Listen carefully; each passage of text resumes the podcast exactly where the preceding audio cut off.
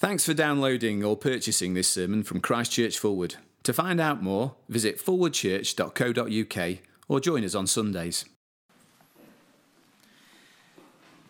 This morning's reading is taken from the book of Habakkuk. That's on page 940 of the Pew Bibles. Page 940. Habakkuk chapter 1. The prophecy that Habakkuk the prophet received. How long, Lord, must I call for help, but you do not listen? Or cry out to you violence, but you do not save? Why do you make me look at injustice? Why do you tolerate wrongdoing? Destruction and violence are before me. There is strife and conflict abounds. Therefore, the law is paralyzed and justice never prevails. The wicked hem in the righteous so that justice is perverted. Look at the nations and watch and be utterly amazed. For I am going to do something in your days that you would not believe even if you were told. I am raising up the Babylonians, that ruthless and impetuous people who sweep across the whole earth to seize dwellings not their own. They are a feared and dreaded people. They are a law to themselves and promote their own honor. Their horses are swifter than leopards, fiercer than wolves at dusk. Their cavalry gallops headlong, their horsemen come from afar. They fly like an eagle swooping to devour. They all come intent on violence. Their hordes advance like a desert wind and gather prisoners like sand. They mock kings and scoff at rulers. They laugh at all fortified cities. By building earthen ramps, they capture them. Then they sweep past like the wind and go on.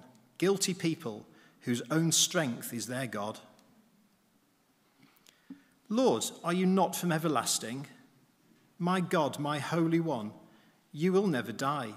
You, Lord, have appointed them to execute judgment. You, my rock, have ordained them to punish. Your eyes are too pure to look on evil. You cannot tolerate wrongdoing. Why then do you tolerate the treacherous? Why are you silent while the wicked swallow up those more righteous than themselves? You have made people like the fish in the sea, like the sea creatures that have no ruler. The wicked foe pulls all of them up with hooks. He catches them in his net. He gathers them up in his dragnet, and so he rejoices and is glad. Therefore, he sacrifices to his net and burns incense to his dragnet, for by his net he lives in luxury and enjoys the choicest food. Is he to keep on emptying his net, destroying nations without mercy? I will stand at my watch and station myself on the ramparts. I will look to see what he will say to me and what answer I am to give to this complaint. This is the word of the Lord.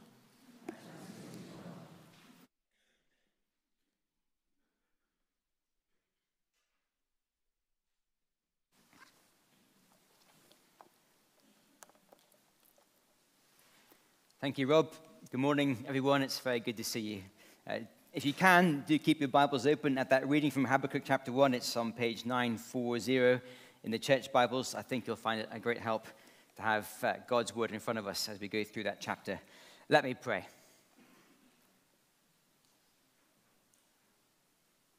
Our Father in heaven, as we come to your word now, we need your help. We pray for your spirit to be at work amongst us. As we look at Habakkuk 1, help us to believe your word and to not just believe it, but to stand on it. And we pray this in Jesus' name. Amen. Last week, a man named Terry Price went out to the shops and while he was away, thieves broke into his house and they stole 3,000 pounds. It was his life savings. Terry has terminal cancer, and that money had been set aside to buy some final Christmas presents for his grandchildren and to pay for his funeral costs. As we look around the world today, have we ever wondered how God could allow such terrible things to happen? I'm very grateful for the police in this country, for our legal system, but at times they feel overwhelmed. Uh, recently, our, our neighbor had their car stolen from their driveway, and it seems there's very little chance that anything will be done about it. Does God care about such things? This week, the autumn financial statement was published by the Chancellor. It seems the next few years will be a very difficult time for us as a country, but unequally so. Inevitably, at such moments, it seems that it's the poorest in our country who are going to feel the hardship the most. And it feels unfair, doesn't it? Or thinking more globally, COP27 has just finished. And one of the big sticking points, it seems, at that conference was whether wealthy countries that have made their wealth as they've been big polluters, whether they will pay compensation to poorer countries who've done less to pollute, but who are now experiencing the results of the pollution. And we feel the injustice again, don't we? As the Football World Cup starts today in Qatar, huge questions remain about the welfare of the workers who built the stadiums, with persistent reports of terrible working conditions and indeed many deaths on the building sites. And I could go on, I haven't even mentioned the war in Ukraine yet. But when we stop and engage with what is happening in our world, aren't we bound to wonder as Christians, what is God doing about it? Does he care? Where is he? And we aren't the first people to wonder such questions. Habakkuk chapter 1, verse 2. How long, Lord, must I call for help? but you do not listen. Habakkuk was a prophet, that's clear from verse 1. He lived in the final days before the Babylonians came and destroyed Jerusalem and carried the people of God off into exile. We are around about 600 BC. And he is distressed by the state of the world as he sees it, by the wickedness both within the people of God and beyond. But as we go through Habakkuk and over the next few weeks, we're going to see a shift. By the end of the book, his circumstances won't have changed, but he's able to sing a song of joy and of confidence in the Lord. As Johnny mentioned, we're entering a season of Advent as we look forward to the return of Christ. Habakkuk is going to help us to wait well in a broken and confusing world. Over the next three weeks, we may not have all the questions we have in our minds answered by what Habakkuk will show us. But as we look over the shoulder of Habakkuk and as we hear his conversation with the Lord about his struggles with the world, we're going to see how we can wait well, how we can pray, how we can remain firm in our faith even as we're baffled by the state of the world, until that day Christ returns and put all things right. Today in Habakkuk 1, it's really the beginning of that journey that Habakkuk will take from confusion to confidence. But I hope as we begin that journey with him this morning, uh, we'll see even this morning things that will help us stand firm. So, this morning, as we dive in, we've got three points. The first is this a cry of confusion. Verse 2 again. How long, Lord, must I call for help, but you do not listen, or cry out to you violence, but you do not save? Habakkuk is looking around him and what he sees distresses him. He sees violence, he sees people hurting other people. And he's watching on in horror. God's people are not meant to get on like this. Well, verse 3 Why do you make me look at injustice? In Habakkuk's day, the king of Judah was Jehoiakim. And we know from another book in the Bible, from Jeremiah, that Jehoiakim, at one point in his reign, wanted to extend his palace and make it more glorious. And so he took some of the people of God and he forced them to work on his palace and he wouldn't pay them. Extortion, oppression. That's the kind of thing that Habakkuk sees as he looks out on the people of God. And it wasn't just the king who was doing it. Verse 3 continues Destruction and violence are before me, there is strife and conflict abounds. Wherever Habakkuk looks, he sees the people behaving in terrible ways. If your neighbor did break in and nick your stuff, well, there's no point going to the law courts to put things right because if you went, nothing will be done. Verse 4 Therefore, the law is paralyzed and justice never prevails. The courts were rigged, the judges are corrupt, the people are helpless there is no access to justice. And for Habakkuk, the problem gets worse because he knows the Lord knows. Verse 3 Why do you tolerate wrongdoing? It would be one thing if there was no God and this world was just random chaos. But Habakkuk is a believer. And it is his belief in God that adds an extra dimension of distress to his prayer. C.S. Lewis uh, wrote the book, A Grief Observed, following the, the death of his beloved wife. And in A Grief Observed, he writes this Talk to me about the truth of religion, and I'll listen gladly.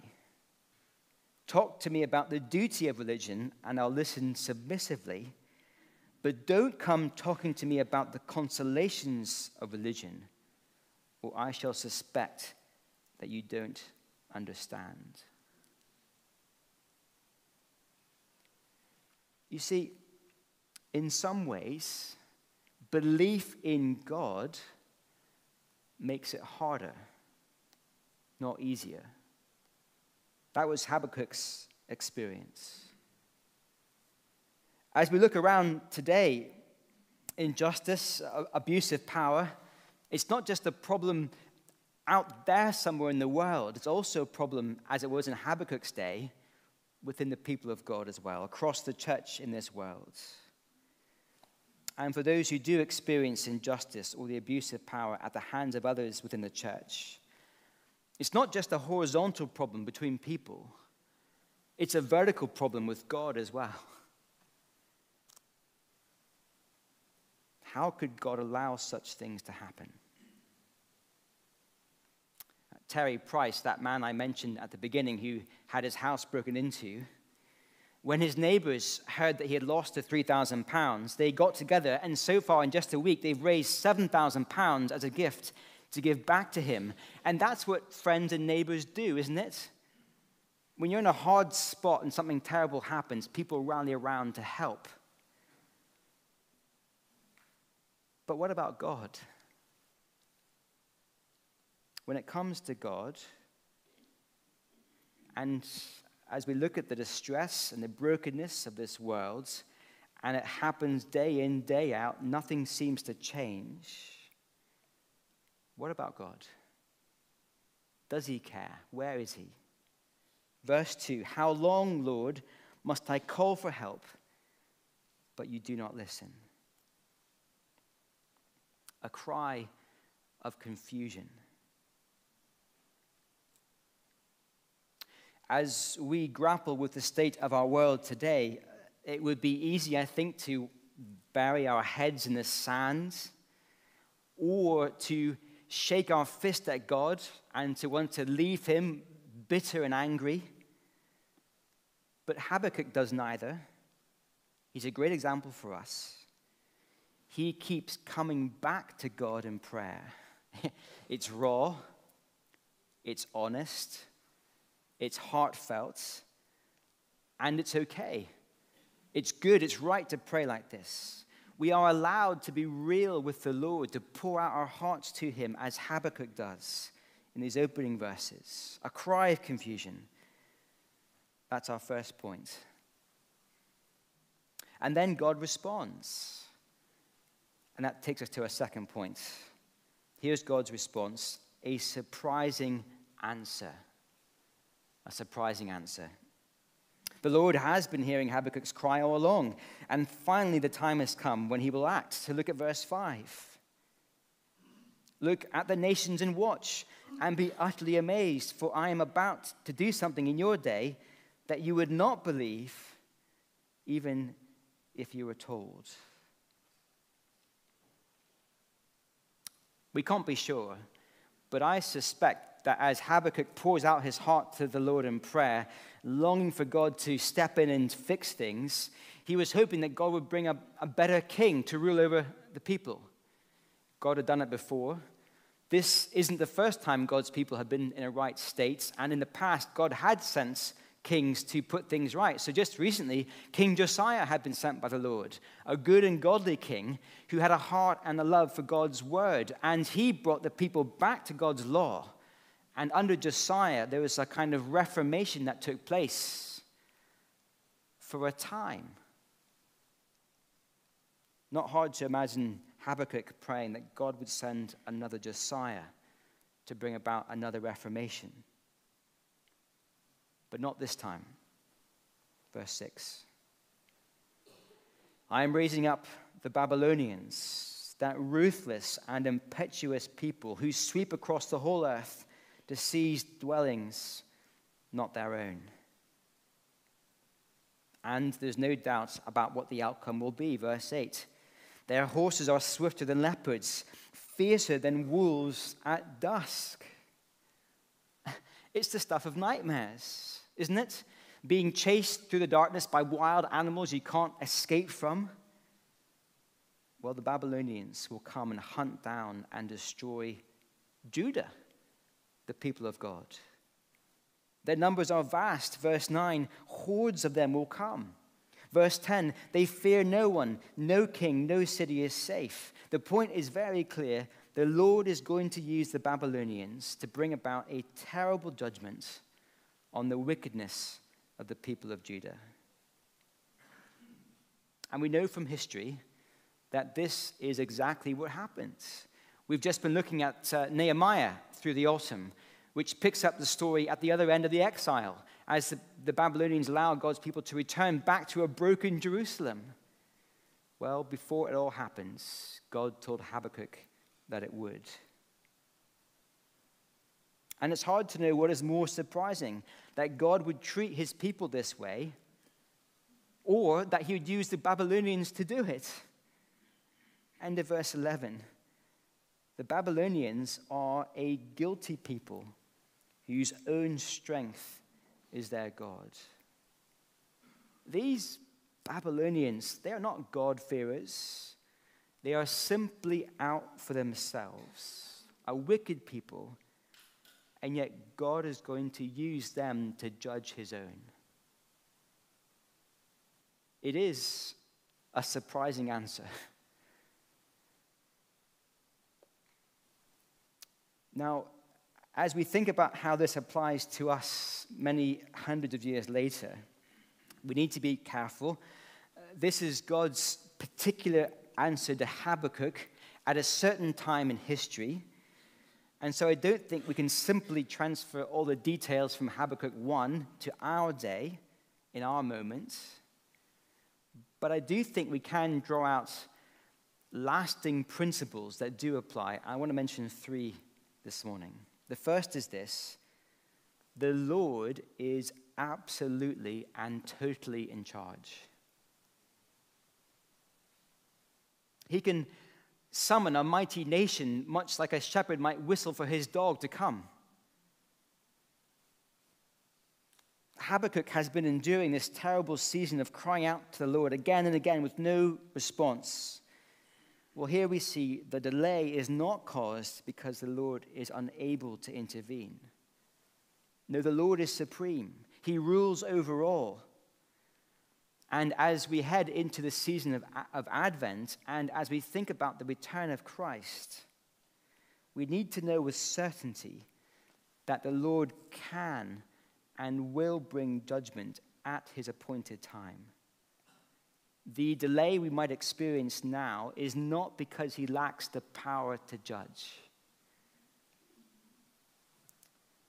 The second principle is this the Lord can and indeed does use evil to accomplish his good plans. I say this uh, nervously because I know this is not simply some abstract logic to get our heads around. No, this is real and painful and personal for many here today. The Lord is never the author of evil. No, he is pure and holy. We'll see more of that in just a moment. And yet, again and again in the scriptures, he does use evil without ever being culpable for it to bring about his good plans. And that's what we're seeing here in Habakkuk 1. This may throw up for us all kinds of questions. There's so much we won't know this side of glory. But I think it does help us to see that at the very climax of God's plans for his people, at the cross of Christ, we see this pattern of God using evil to achieve good in its most dramatic form. In Acts chapter 2, as Peter addresses the Jews after the death and resurrection of Jesus, he says this. I think the words will come up on the screen. Um, Acts chapter 2, verse 23. Speaking of Jesus, this man was handed over to you by God's deliberate plan and foreknowledge. You see, the cross of Christ was not an accident. It was God's eternal plan to save the world. But Peter continues, and you, with the help of wicked men, put him to death by nailing him to the cross. The cross only happened because of wicked men.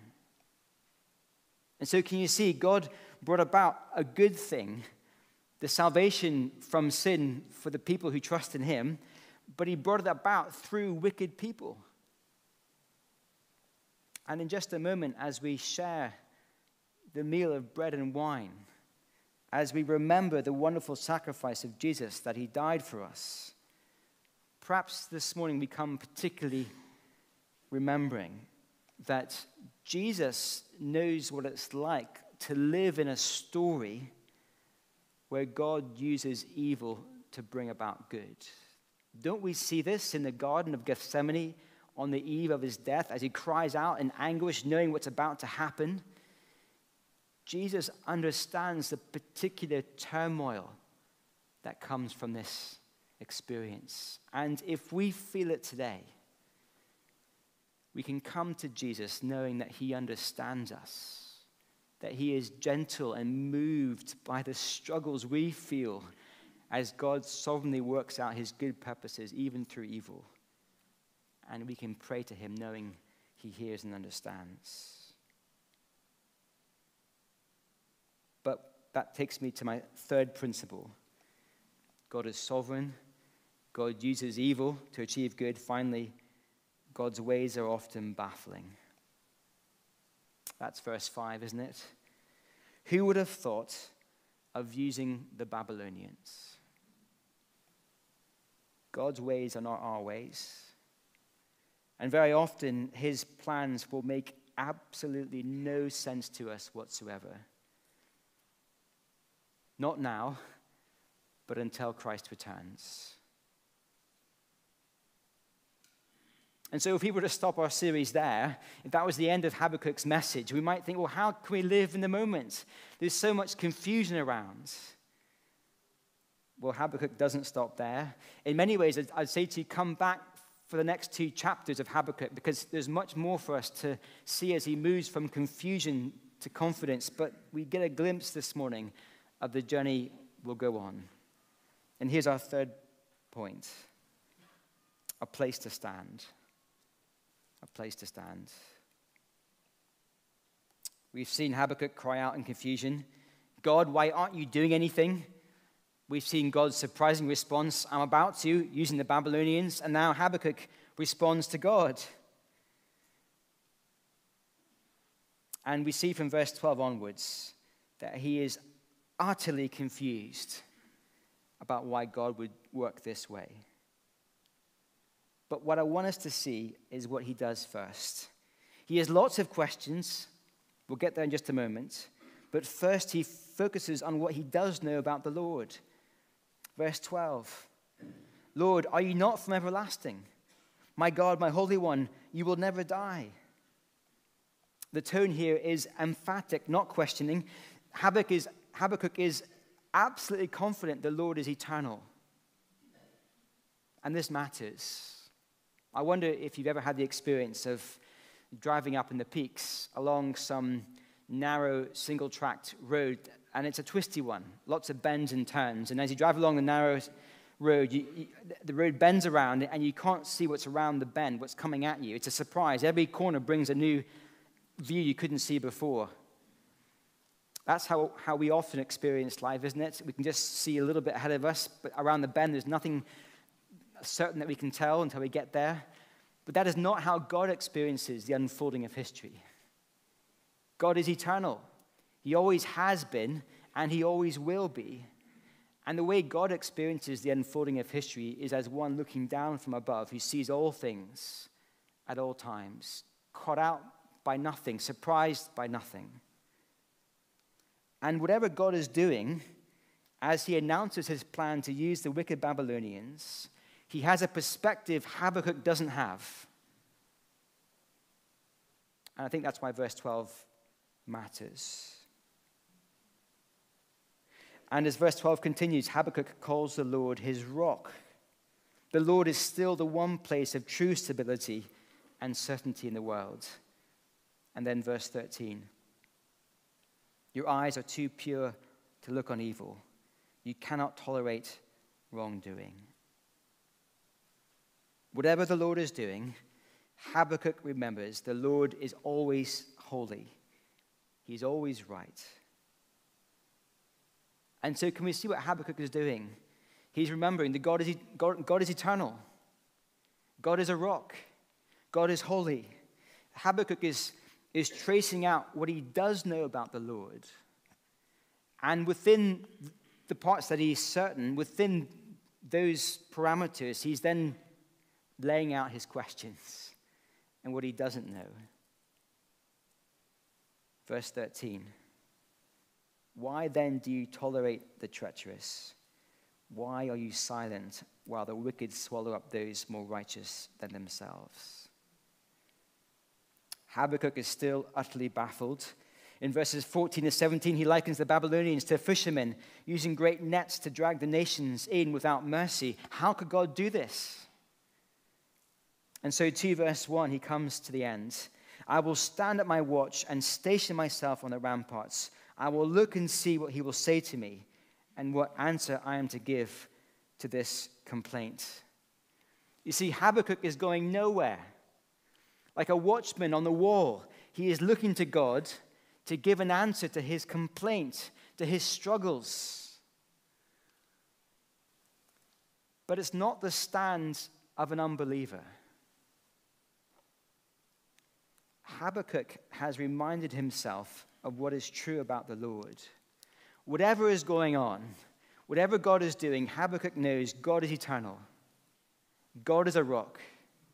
God is holy and just. And within those boundaries, Habakkuk takes his stand and he waits for God to answer. And I think this is so helpful for us this side of glory, we may have to live with so many questions that we don't get answers to until Christ returns. We'll have to stand and wait. And it is okay to tell God about our questions, to be baffled and confused about what we can see in the world. And in this season of Advent, we look forward to the return of Christ, knowing that when he does come back, we will receive, I take it, the answers to our questions. But in the meantime, like Habakkuk, we take our stand and we wait by remembering the Lord, remembering he is eternal, he knows all things, he is our rock today. We can trust him. He is holy and just. Whatever he's doing, he is pure and right. And we also know something Habakkuk could only guess at. This side of the cross, we know our Heavenly Father loves us so much that he was willing to send his only beloved Son into the world to die on the cross for us, to put right our sin, and to secure our place before his throne when he returns. And whatever tears we weep now, whatever questions we have for the Lord, we can add this to the boundaries we draw. God loves us. And as we come and share this meal in just a moment, let's come and stand here, confident in his love until Christ returns. Let's pray.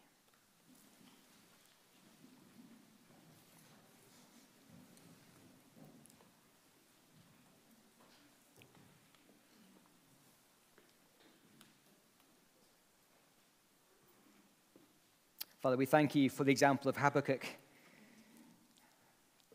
how he didn't duck the hard questions, for his honesty and the gritty realism of his prayers. Thank you, Father, that we are allowed to speak to you like this, that we can come to you with our confusion and our distress. Father, please help us also to stand firm on what we know to be true of you, your eternal sovereign control, that you are a rock, that you are holy, and that you love us. And as we cry out to you with our questions, help us to go on persevering in our faith as we wait for you to return. And we pray this in Jesus' name. Amen.